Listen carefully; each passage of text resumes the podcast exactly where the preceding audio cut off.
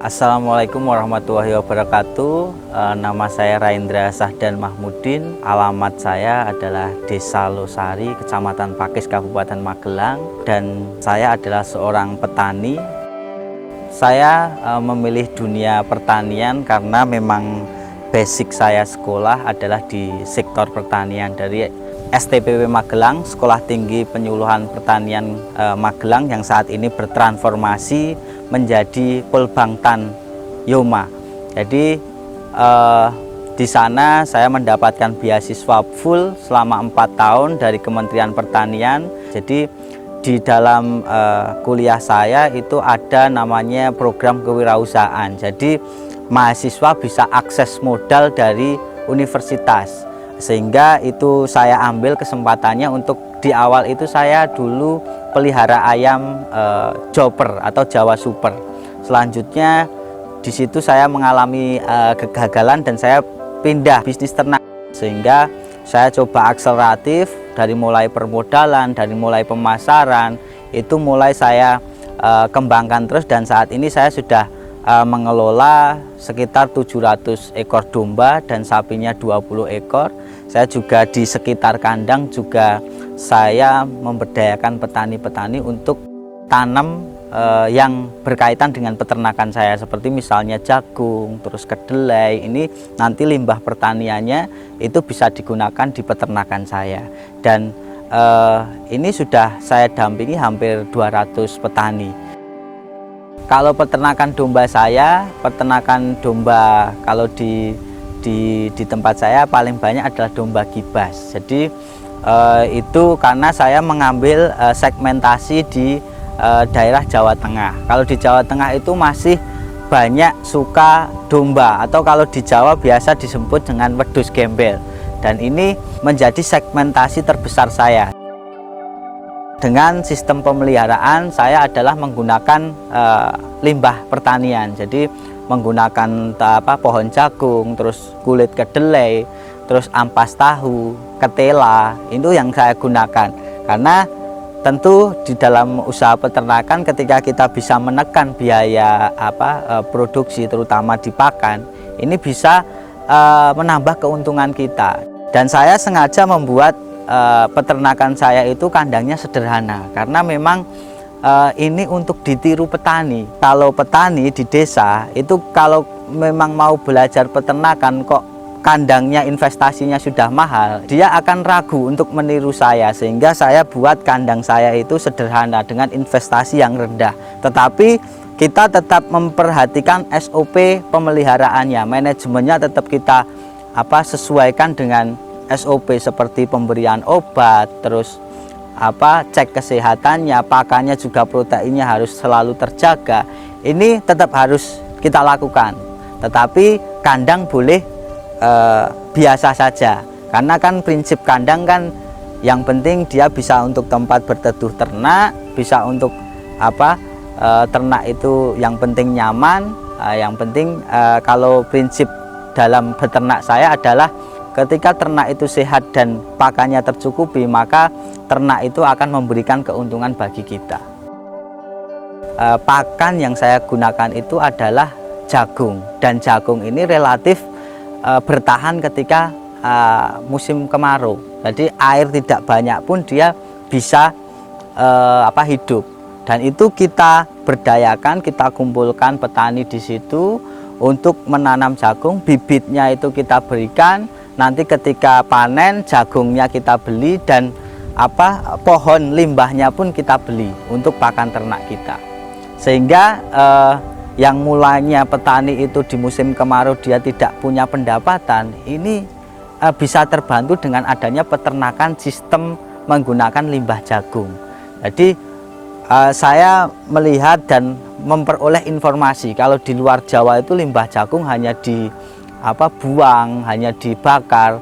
Lah ini sebenarnya kalau suatu saat teman-teman yang ada di daerah luar Jawa yang mempunyai potensi tentang jagung ini ini bisa digunakan untuk peternakan. Karena ini jelas menekan biaya.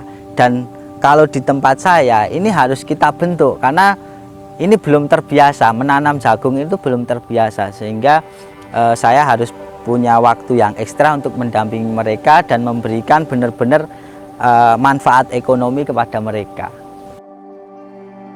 Tadi berbicara tentang peternakan, saya di sektor pertaniannya itu kita fokusnya adalah di tadi saya utamanya jagung karena itu mendukung peternakan saya, tapi sekarang ini kita sudah mulai untuk menanam uh, kedelai, kedelai jenis edamame.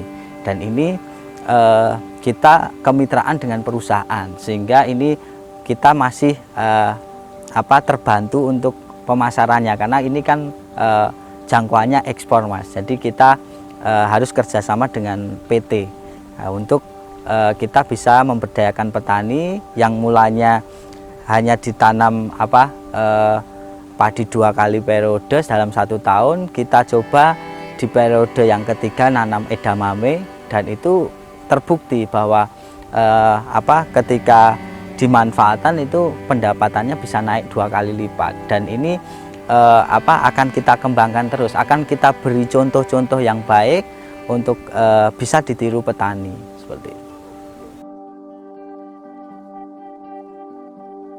Untuk omset bisnis saya saat ini kalau di bulan-bulan selain Idul Adha itu di kisaran 200 juta. Tetapi ketika Idul Adha seperti kemarin kita bisa jual 700 ekor. Itu kalau di rata-rata 2 juta setengah itu sudah di atas 1,5 miliar dalam satu bulan. Jadi seperti tempat saya ini peternakan saya ini boleh untuk belajar siapa pun. Baik itu anak-anak PAUD baik itu anak TK, SMK, mahasiswa maupun petani yang ingin memulai bisnis itu boleh belajar ke tempat saya.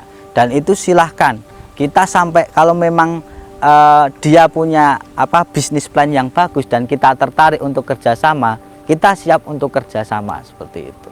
Uh, harapan saya untuk teman-teman sahabat muda yang saat ini masih bingung mau kerja apa, masih bingung uh, mau membangun desa melalui apa, kuncinya satu. Kalau kita mau sebenarnya kalau mau kita sukses dengan cepat, sebenarnya adalah dunia pertanian salah satunya dan harapan itu harus saya terus kobarkan karena memang sekarang kita sangat krisis sekali petani muda dan ini harus uh, kita yang yang sudah melakukan harus selalu mengajak teman-teman yang belum terjun ke pertanian. Pertanian itu sangat menguntungkan. Hanya yang paling penting kita yang pertama adalah menumbuhkan motivasi, Mas. Jadi kalau motivasi anak muda itu saya ibaratkan seperti air soda. Jadi kalau dibuka itu meluap, tapi didiamkan itu menjadi normal bahkan berkurang karena di awal tadi udah meluap. Ya ini yang harus kita apa mulai bentuk. Jadi eh, motivasi seorang anak muda itu tidak boleh seperti air soda tapi harus stabil terus bahkan harus bertambah. Dan ketika kita sudah bisa apa eh, menumbuhkan motivasi baru komitmen. Komitmen itu penting apalagi di dunia pertanian mas.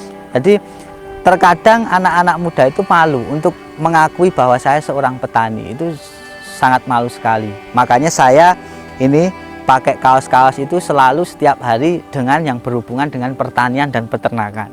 Ini adalah salah satu cara saya untuk meningkatkan komitmen saya terhadap dunia yang saya geluti. Karena mas dalam usia usaha apa pun bahkan usaha pertanian khususnya uh, mendapatkan 10.000 di pendapatan awal itu lebih susah dibandingkan kita mendapatkan 10 juta, 20 juta, bahkan 100 juta di pendapatan kedua.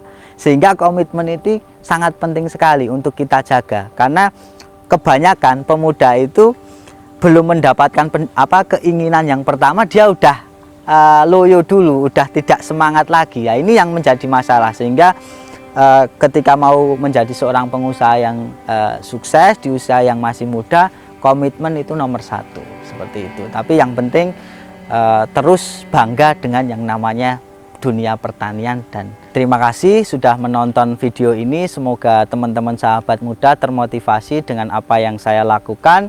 Uh, pertanian Indonesia maju